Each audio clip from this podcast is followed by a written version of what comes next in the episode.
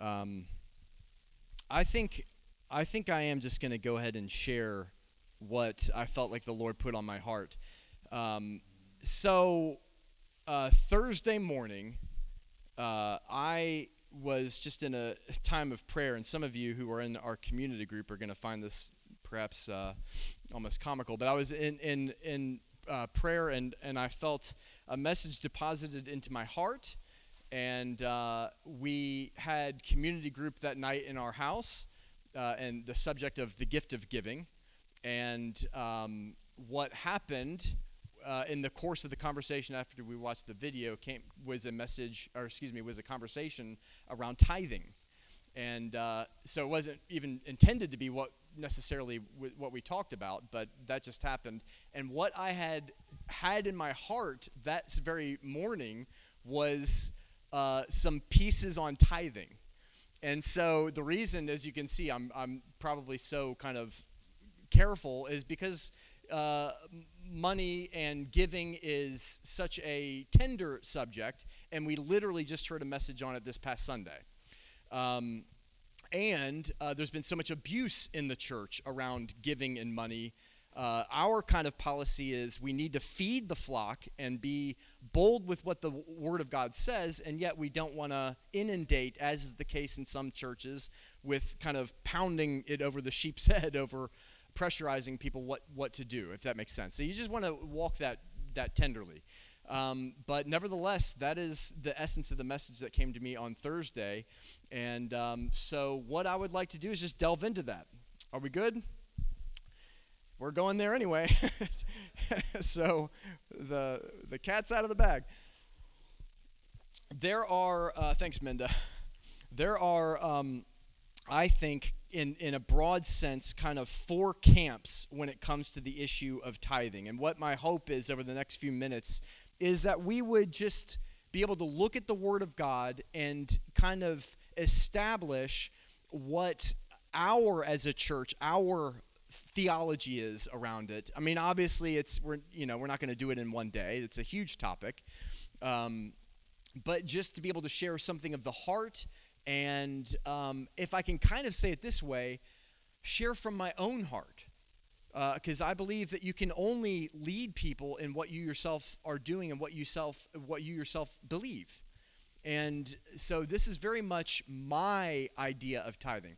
With regards to tithing and its uh, its relationship to the New Testament believer, I think that there is kind of latitude to be able to have some differences of perspective. Are we okay with that? So However, I think what, what we want to see is what does the Word of God say and what does that mean to us today? And so uh, I believe that there are loosely four camps with regards to the issue of tithing. One is people who completely believe that it's done away with in the new covenant. That's one camp. That the there are things that pass through the cross from the old covenant into the new covenant and that tithing is one of those things that is left in the old covenant, it has no relevance in the new covenant. There are people who would believe that. Then there's another camp that would say tithing not only passes into the new covenant, there is zero change from the institution of the tithe in the old covenant to the new covenant. It is exactly the same. Every single scripture and every single application of the scripture in the old covenant derives exactly as it is in the new covenant. Then you've got other people, which is the camp that I would fall into, to say it does pass through into the new covenant, but there are some changes. It is, it is, it is different, especially at a heart level. And then I think that there's a fourth camp that would say, with all due respect, I'm completely not open to tithing no matter what the Word of God says. And can I say that last camp what we're about to talk about is not going to be able to be very helpful. When it comes to tithing, when it comes to anything in the Word of God, the way that we find truth is if we're seeking truth. If we're seeking the Scripture to tell us what we want it to say, you're not going to find truth. Blessed are the pure in heart, they shall see God. And so it's the quest of Jesus, my trust in you. And so I need to know what you say, what your will is, because I know whatever that is, I can trust in it. That's how we discover the truth. And so, um, you know, I do want to say if you are in that fourth camp, I'm completely not open, regardless of what the Word of God says. I would want to say, guys, let's beware. Let's at least be have the fear of God to know that Jesus himself said he could do no mighty works, or the scripture says he could do no mighty works because of their hardness of heart and doubt and unbelief. And that's very that's actually the reason they, they speak in parables, is because the, uh, the fulfillment of the scripture that said their hearts had grown dull and their ears had had uh, waxed dull and they were hard of hearing and could not uh, hear and understand unless I they would hear me and, and, and I could save them.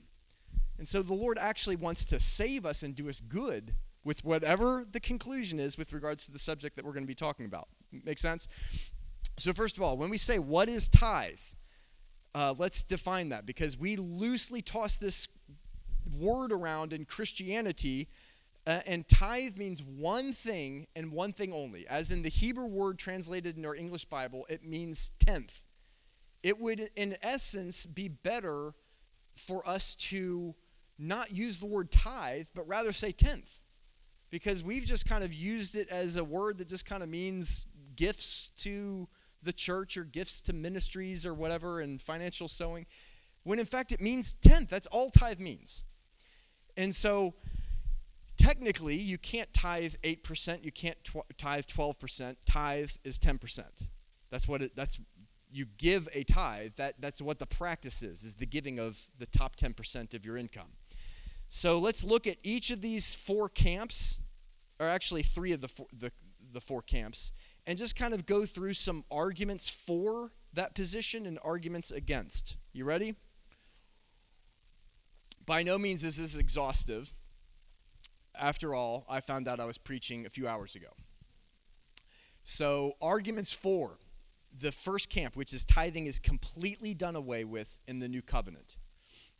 One, and this is pretty compelling, is that there is not one reference in the entirety of the book of Acts, the, the chronology and history of the early church, that mentions tithing. It doesn't say that the early church tithe, the church in Jerusalem. It didn't say that they collected the tithes, and no reference at all. Then you go on beyond the book of Acts into the apostolic letters that were written by Paul and James and Peter and John, these letters that laid apostolic foundations in the churches, not one of them tells the Christians to tithe. That's pretty compelling, right? I would say this is that is probably the the most, uh, from my perspective, the most compelling argument is that right there, because whatever argument we have, it's got to be the Word of God, right? It can't be my logic. It can't be what I think or what I want or what I feel.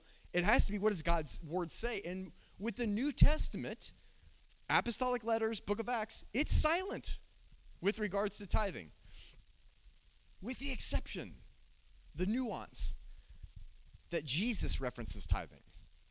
And it is my core belief that we have to interpret the apostles through the lens of Jesus not interpret Jesus through the lens of the apostles.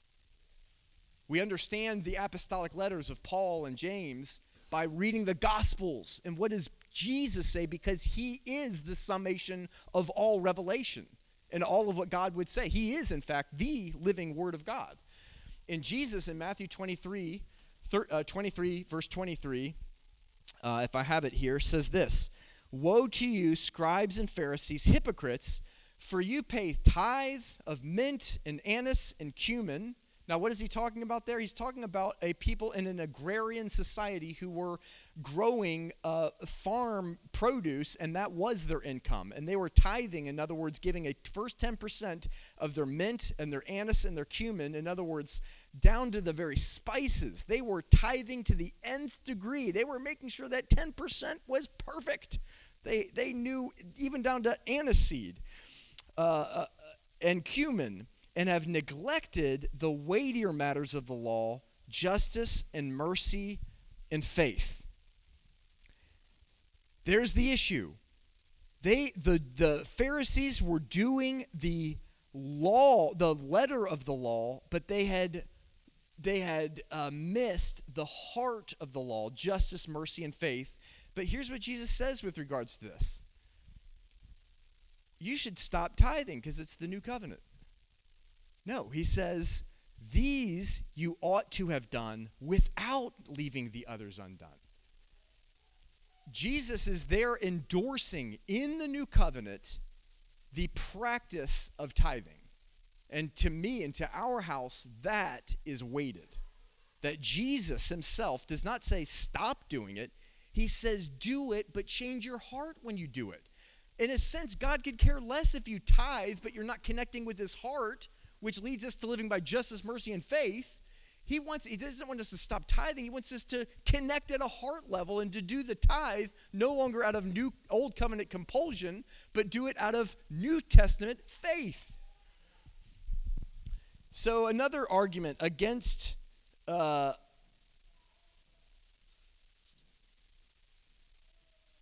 Whoa, man, I, I completely skipped something. Another argument for this position would be that tithing by nature can be legalistic which in essence we just uh, touched on. Can I say another another key issue with regards to the to the tithe is that Jesus came to fulfill, not do away with the law. The argument is that tithing in a in a sense of 10% is a legalistic issue. It's a law, and by nature it could it can be. I mean, the idea of getting 10% of your income is can easily become legalistic. But Jesus says this Do not think that I came to destroy the law or the prophets. In other words, what is written in the Old Testament. I did not come to destroy, but to fulfill. Which is to say that the, the, new, the new covenant is one of heart, it's one of faith, it's one of relational connection where we live out righteousness because of a Holy Spirit living inside of us that we obey and that we are empowered by to do righteousness. The old covenant was what man could do with their own strength. So when Jesus says that, don't think that I come to uh, destroy the law or the prophets, I, I do not come to destroy, but to fulfill. He's not saying that we do away with the righteous way of God. He's saying that, it, er, that the righteousness that we're called to in the new covenant exceeds the righteousness that the law gives. In fact, he says that very thing that your righteousness must exceed the righteousness of the Pharisees and the Sadducees. So let me put it this way Jesus comes to fulfill the law. Part of the law was, as an example, was animal sacrifice. How many of you guys have sacrificed any animals lately to, uh, to serve Jesus? He fulfilled it. How did he fulfill it? He became the sacrifice. He was the unblemished Lamb of God who took away the sins of the world. So that does not cross over through the cross from the old covenant into the new covenant. Would you agree? But um, just because we're in the new covenant, do we no longer pray? Do we no longer avoid murdering people? Do we no longer not commit adultery? You catch what I'm saying? I don't not murder somebody because I'm ob- obeying a law. I don't murder people because I have the love of Christ shed abroad in my heart. Right? I don't, what was the other? Commit adultery because, you know, I would really like to commit adultery, but, you know, I've got this ball and chain over here. No. And I can't I can't break the law.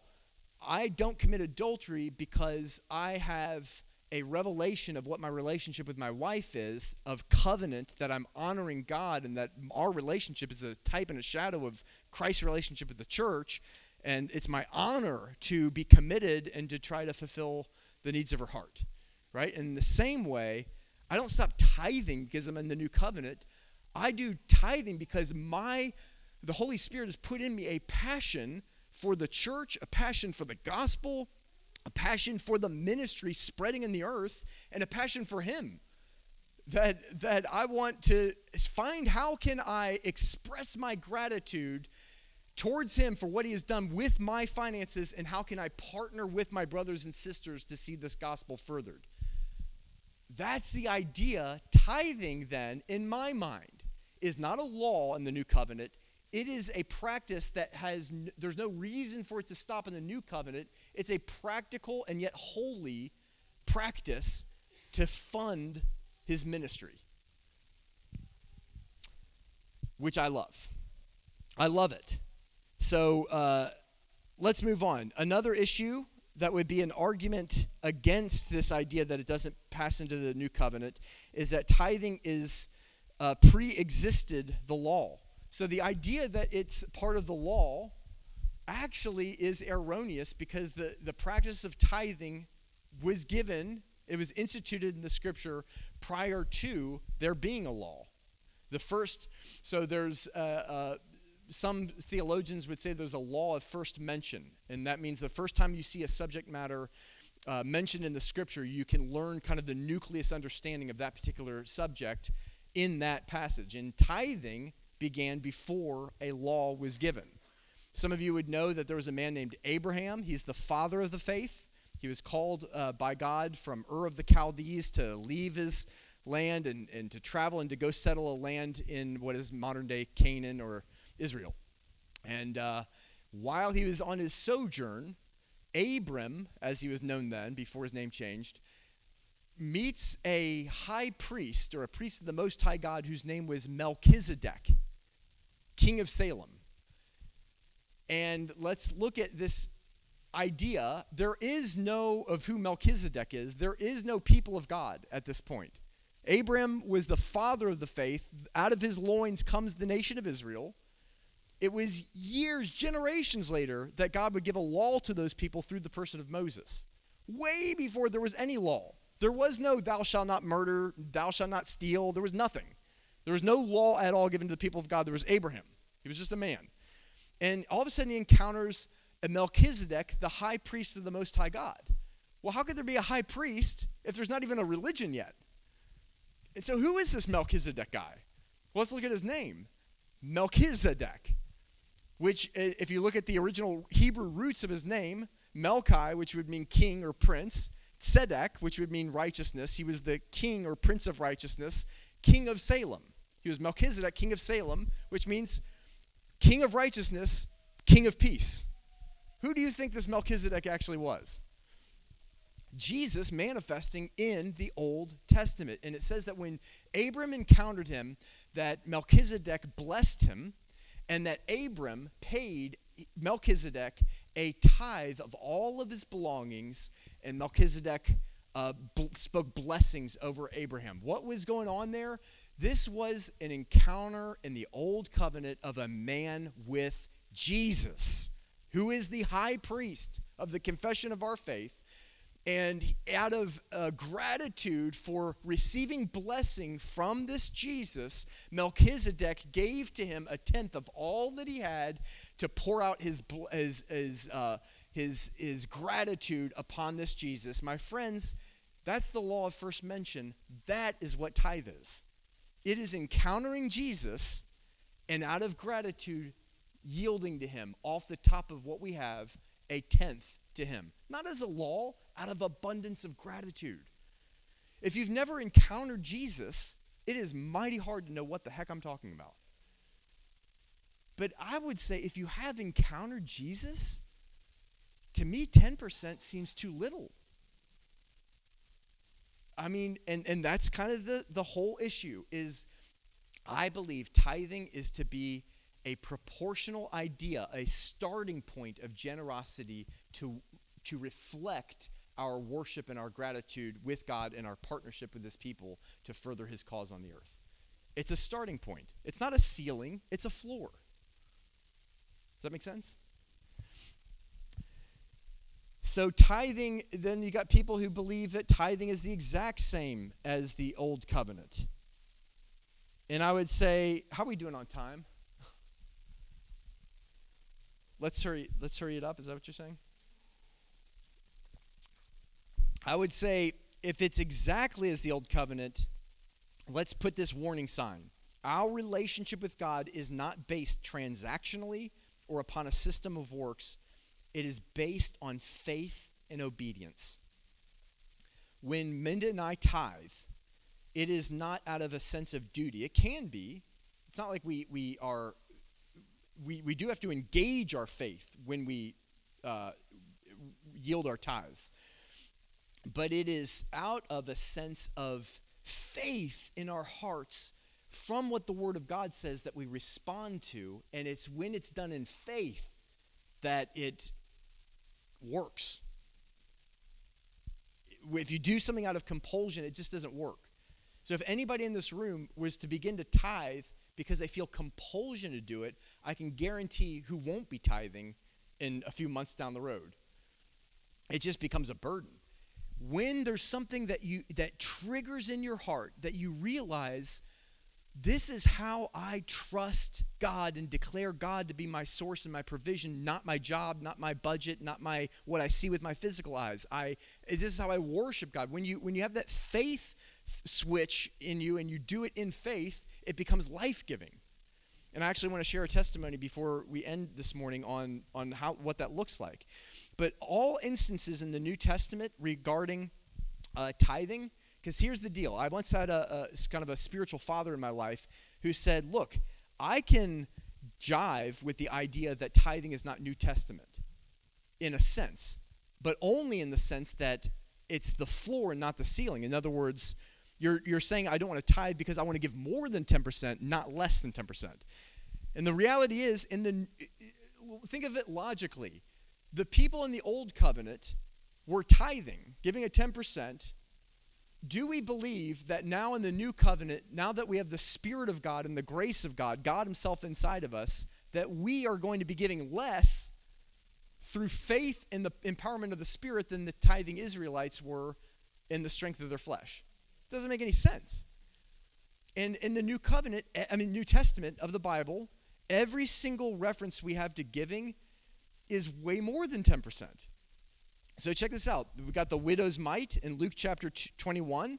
There's a uh, widow. She's poor. She's got nothing. All these rich people are coming up. They're putting their offerings in the offering box at the temple. Jesus is there watching this. And up comes a widow, and she's got two mites. I can't remember the equivalent of what that would mean financially to us today. Like, you know, I don't know, a dollar or something like that. She comes up with her two mites, and she puts it there, in there. And Jesus c- comments and says, that that all these others out of their abundance have given, but she has given more. Why? Because she gave every last thing that she had into the temple of God, the work of God. That's 100%. Right? So the widow's mite is 100%. You've got the rich young ruler. Jesus says to this rich young ruler who says he will do follow Jesus wherever he wants to go. And Jesus says, "Okay, if you want to have eternal life, go sell all of your goods, give it to the poor, and you come follow me. That's 100%. Rich young ruler walked away sad because he was a possessor of many things. Then you've got the early church. Early church, it says in Jerusalem that they sold, they had no things that were their own. They had all things in common, and they, they sold their properties, brought the proceeds, laid them at the apostles' feet, and they distributed them all according to their need. That's 100%. Are you tracking?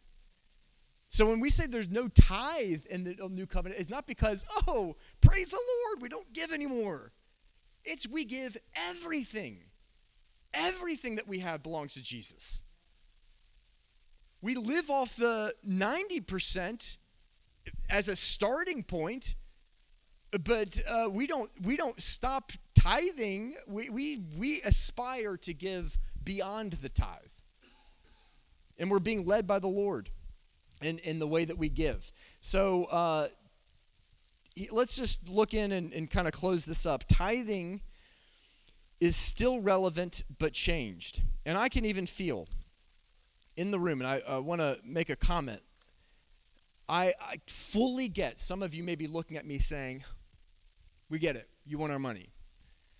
And I want to say, it is paining me to have this discussion as a church right now. This is not because I want your money. This is 100% because I know the his church needs to follow his word and it's our responsibility to teach his word which is actually best not only for the church but for you. But again, there's no as the scripture says, uh, do not give by compulsion for God loves a cheerful giver. which to me says when that thing of faith is in your heart, you respond to that. It's not out of compulsion, so nobody needs to feel compul- compulsion. I would just say, though, you need to have an open heart. We need to, because we're never going to discover truth without that. Uh, Matthew 20, so tithing is still relevant. It's just changed. Where do we get this from? Let me just whip through a couple things about about that. Jesus says in Matthew 23, 23, we've already read it, that, that uh, you give a tenth of your cumin, anise, and myrrh, but you've neglected the weightier issues of the law, justice, mercy, and faith. These you should have done without leaving the others undone, which would say that tie, that all things in the new covenant are are connecting with God's heart rather than obeying a law. So if that's the case, why what is God's heart with regards to tithing? What would what would I say? And or more importantly, what does the word say? Why do we tithe? Number 1, our giving is supposed to be proportional. In other words, it's supposed to by divine decree be propor- proportional to what we have earned. And tithing gives us a beginning point of a proportional measure of giving. I referenced the widow's mite earlier. Do you remember what Jesus commended her for? That out of their abundance they gave their much, but but she gave the most because she gave everything that she had. He's speaking of proportion. Does that make sense? In other words, it's not the amount that you give that honors God, it's the proportion. And I think, as we said or heard, I don't know, recently in the video or Bob's preach or something, we need to feel a little pain when we give. That's good. It's got to, you know, mean something to us. 1 Corinthians 16 2, Paul says, On the first day of the week, each of you should set aside a sum of money in keeping with your income.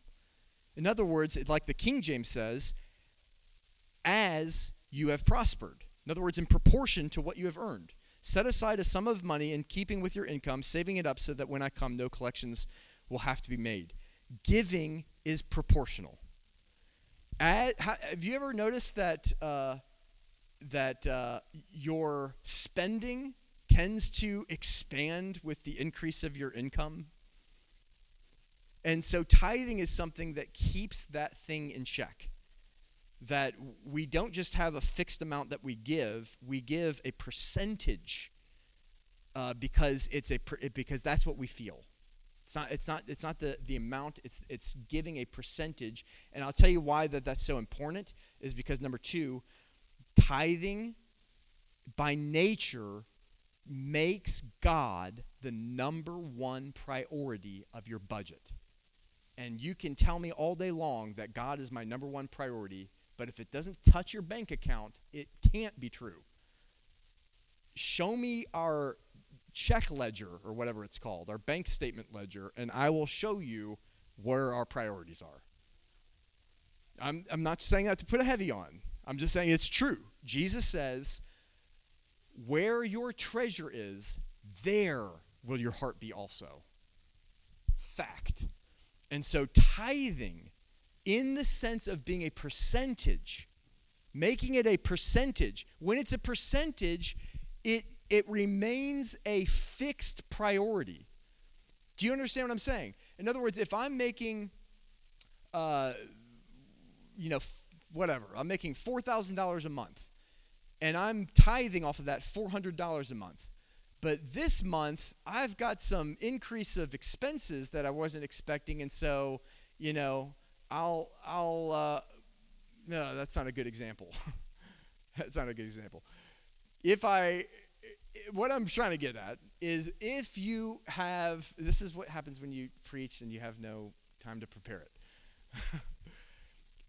what I'm what I'm trying to say is if you uh, have other factors that come into your life that make you want to change what it is that you're giving by having a 10% thing it, what regulates it, what navigates how much you're giving, is not your your uh, circumstances. It is the fact that you have anchored in your budget number one line item, the tithe. Hope that makes sense. it keeps it. And so Proverbs 3 9 says, Honor the Lord with your possessions and with the first fruits of all of your increase. So your barns will be filled with plenty and your vats will overflow with new wine. That is the spirit in the old covenant, the spirit of the tithe. It's first fruits. What is first fruits? You and I aren't farmers for the most part. These people were farmers that that was written to. They brought in their crop and before they used any of their crop for themselves or to sell for gain, they were to yield the first fruits, the creme de la creme, the right off the top from the beginning. Before you use any of the income that you have for your own stuff, you give it back to God. That is worship. When we're budgeting God around our expenses, uh, God is the dog being wagged by the tail in our lives. But the tithe makes it that he is the priority of our budget. That is incredibly important for the heart of the church because if we are to be the body of Christ on the earth, he needs to find a people on the earth who would prioritize the ministry and the building of his church in unison with his heart, prioritizing the ministry and the building of the church. And the way that that happens is that we financially covenant with the church.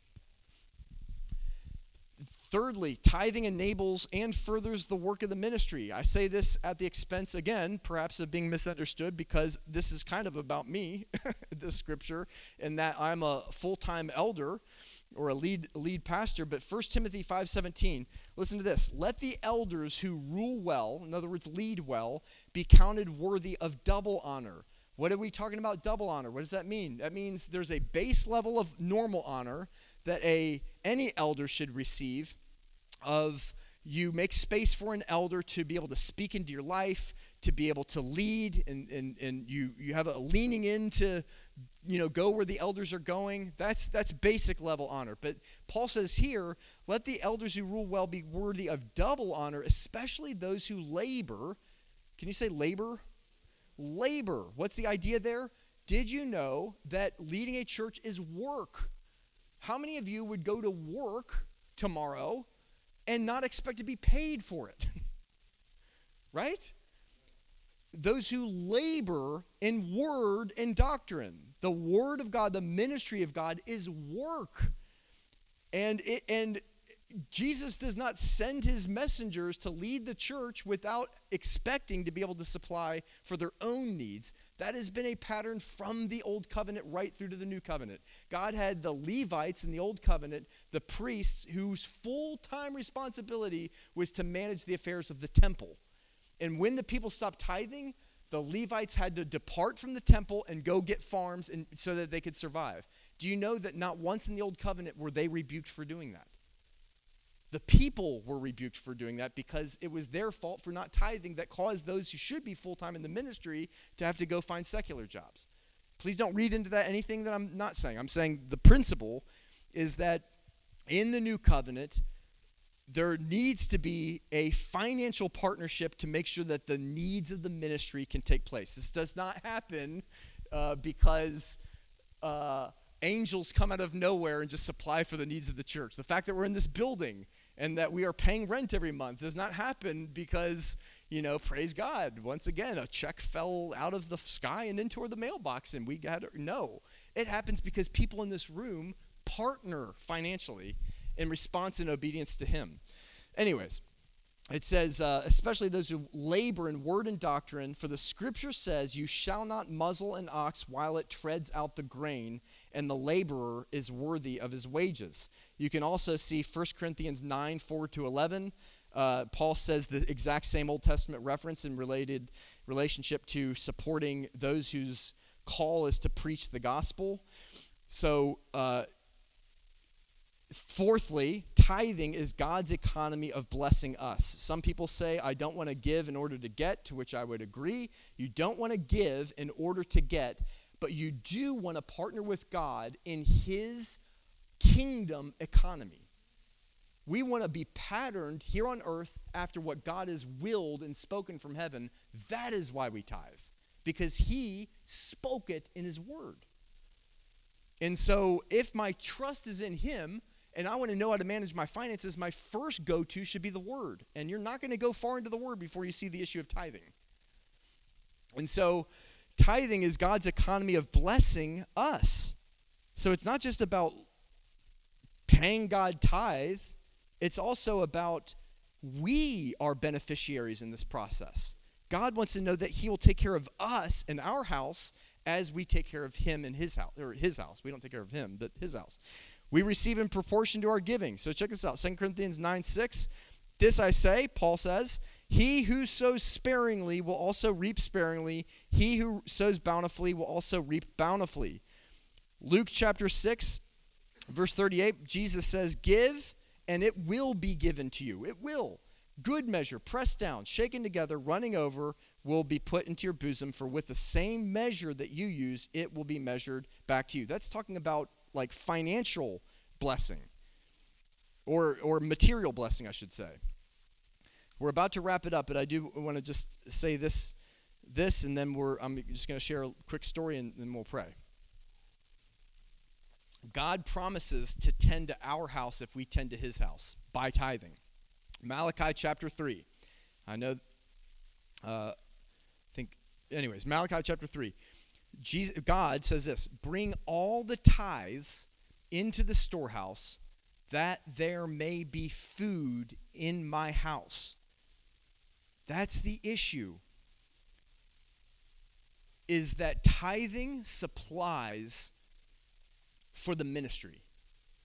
And we want to see, I believe most, if not everybody in this room, wants to see this gospel reach as many people as it can. For as many people to be discipled and to have, in essence, food in the house that can be uh, not only benefit to the Lord, but through that benefit to the nations.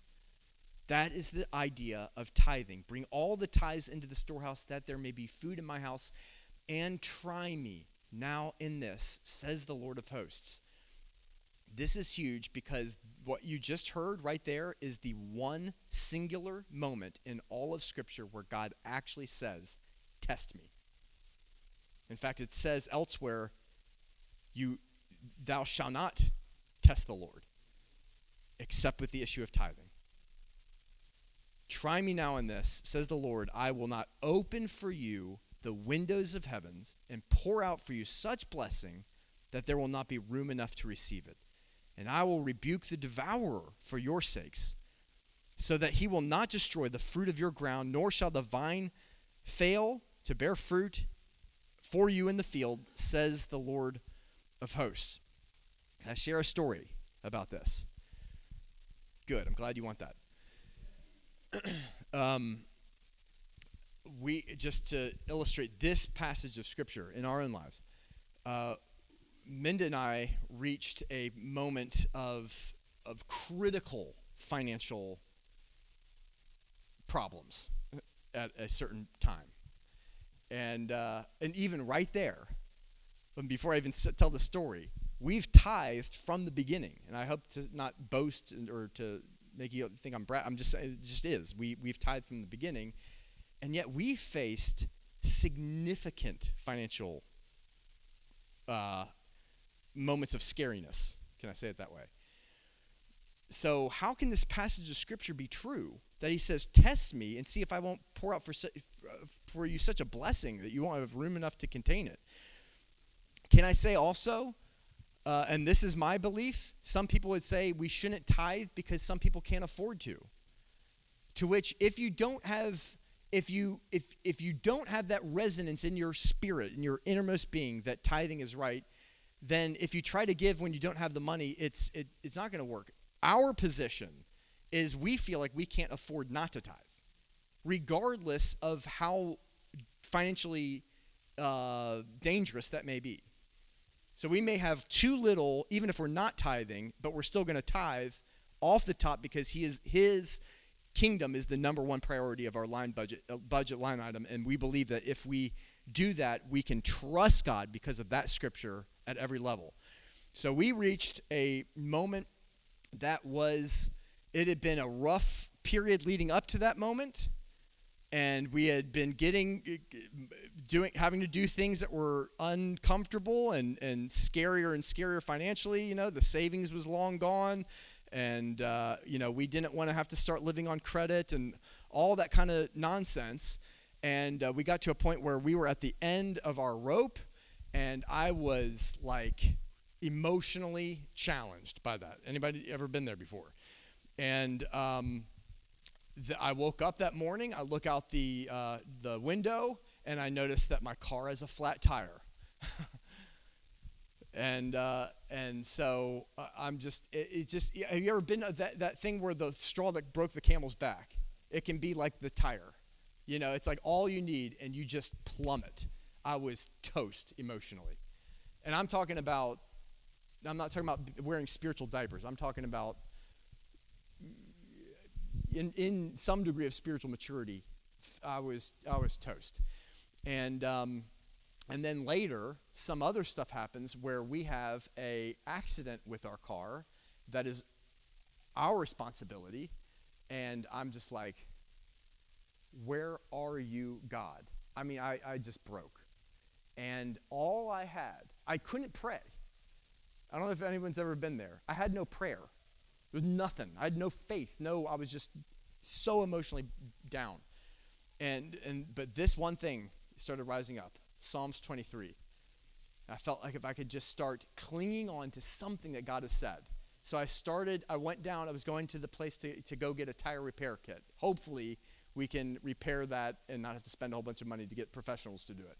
So I went down, it was like the last of the money that we had was to buy a tire repair kit. And, uh, and I, I went down and I'm, I'm reciting Psalms 23 The Lord is my shepherd, I shall not want. He makes me to lie down in green pasture. Besides restful waters, He leads me. He restores my soul. He leads me in paths of righteousness for His name's sake. I'm quoting this, this scripture. And as I do, I'm beginning to feel my spirit align with what the words say. Now, my emotions, even my body, my physical body, still felt the, the, the weightedness of the depression. Uh, does that make sense? Like I was, I could physically feel like, oh, but in my spirit, I was beginning to feel a rising lion inside of my lungs, kind of thing. You know what I'm saying? And, uh, and I start to, to say it different ways. The Lord is my shepherd. I shall not want. He makes me to lie down in green pastures. I start preaching to myself. And as I do, faith is rising. Now I have to go into the store and buy the thing, and I can't keep preaching Psalms 23 to myself. But uh, but I I I was I was feeling this weird thing of the buoyancy of faith rising with feeling in the natural my soul and my body still feeling totally overcome. Uh, later that day, but something I just continued to quote that scripture all day long. Later that day, uh, Minda and I come together around dinner, and uh, she's battling the same stuff that I'm battling, probably to a lesser degree. But she starts. To, she says, "Let's pray." and she starts to quote this Malachi passage of scripture. And it says, If test me now in this, if I will not open the windows of heaven and pour out for, you such a blessing that there will not be room enough to receive it, and I, God, will rebuke the devourer for your sakes. And so she started praying, Lord, we pray according to your word that you would rebuke the devourer. You said that you will not destroy the fruit of our ground, nor shall the vine fail to bear fruit in your field. So, Lord, we're asking you to cause our vine to bear fruit and our field to bear fruit. And as she was praying God's word, because it's it, there's something about when you tack when you grab a hold of His word. This isn't something you're praying for yourself. This is what He has said, and I can have faith not for what I need or what I feel, but what He has said.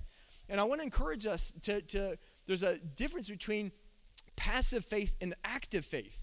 And, and sometimes God wants us to hear His word and not just say, well, that's what He said, so I hope it happens, but to grab a hold of it and say, God, you said that you would uh, to test you now in this. And so we prayed and we agreed and we went to bed at peace. Praise the Lord. I slept that night. I should not have been able to sleep that night. I mean, I'm not going to go into details of the financial calamity that, that was around the corner for us if a miracle didn't happen, but I slept that night because I knew somehow God was going to be faithful to his word. I woke up the next morning and I went through my thing. I did my coffee and I did my Bible time and I did my prayer and and I uh, uh, you know got showered and did all this stuff. And then I had a uh, a Zoom uh, business appointment. Uh, I was training somebody in in some things r- related to real estate at the time, and um, they were. Uh, let me see if I can just kind of wind it down quickly.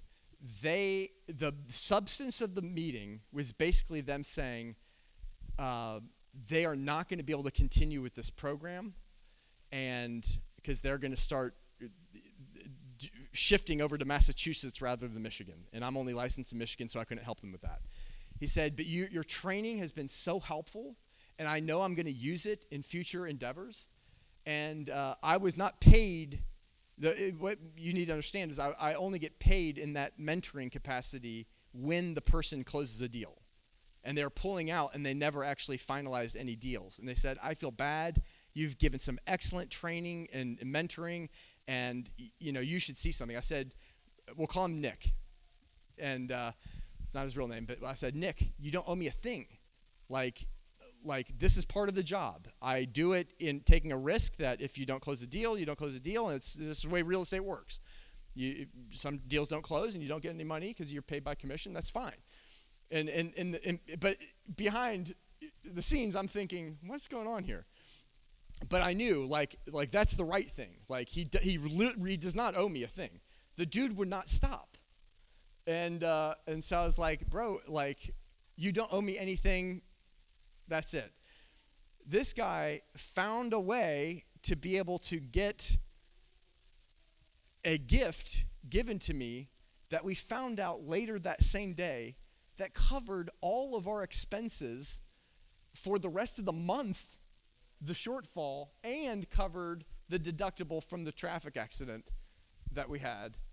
And from that moment, my friends, I have become so convinced in my spirit that God is with us.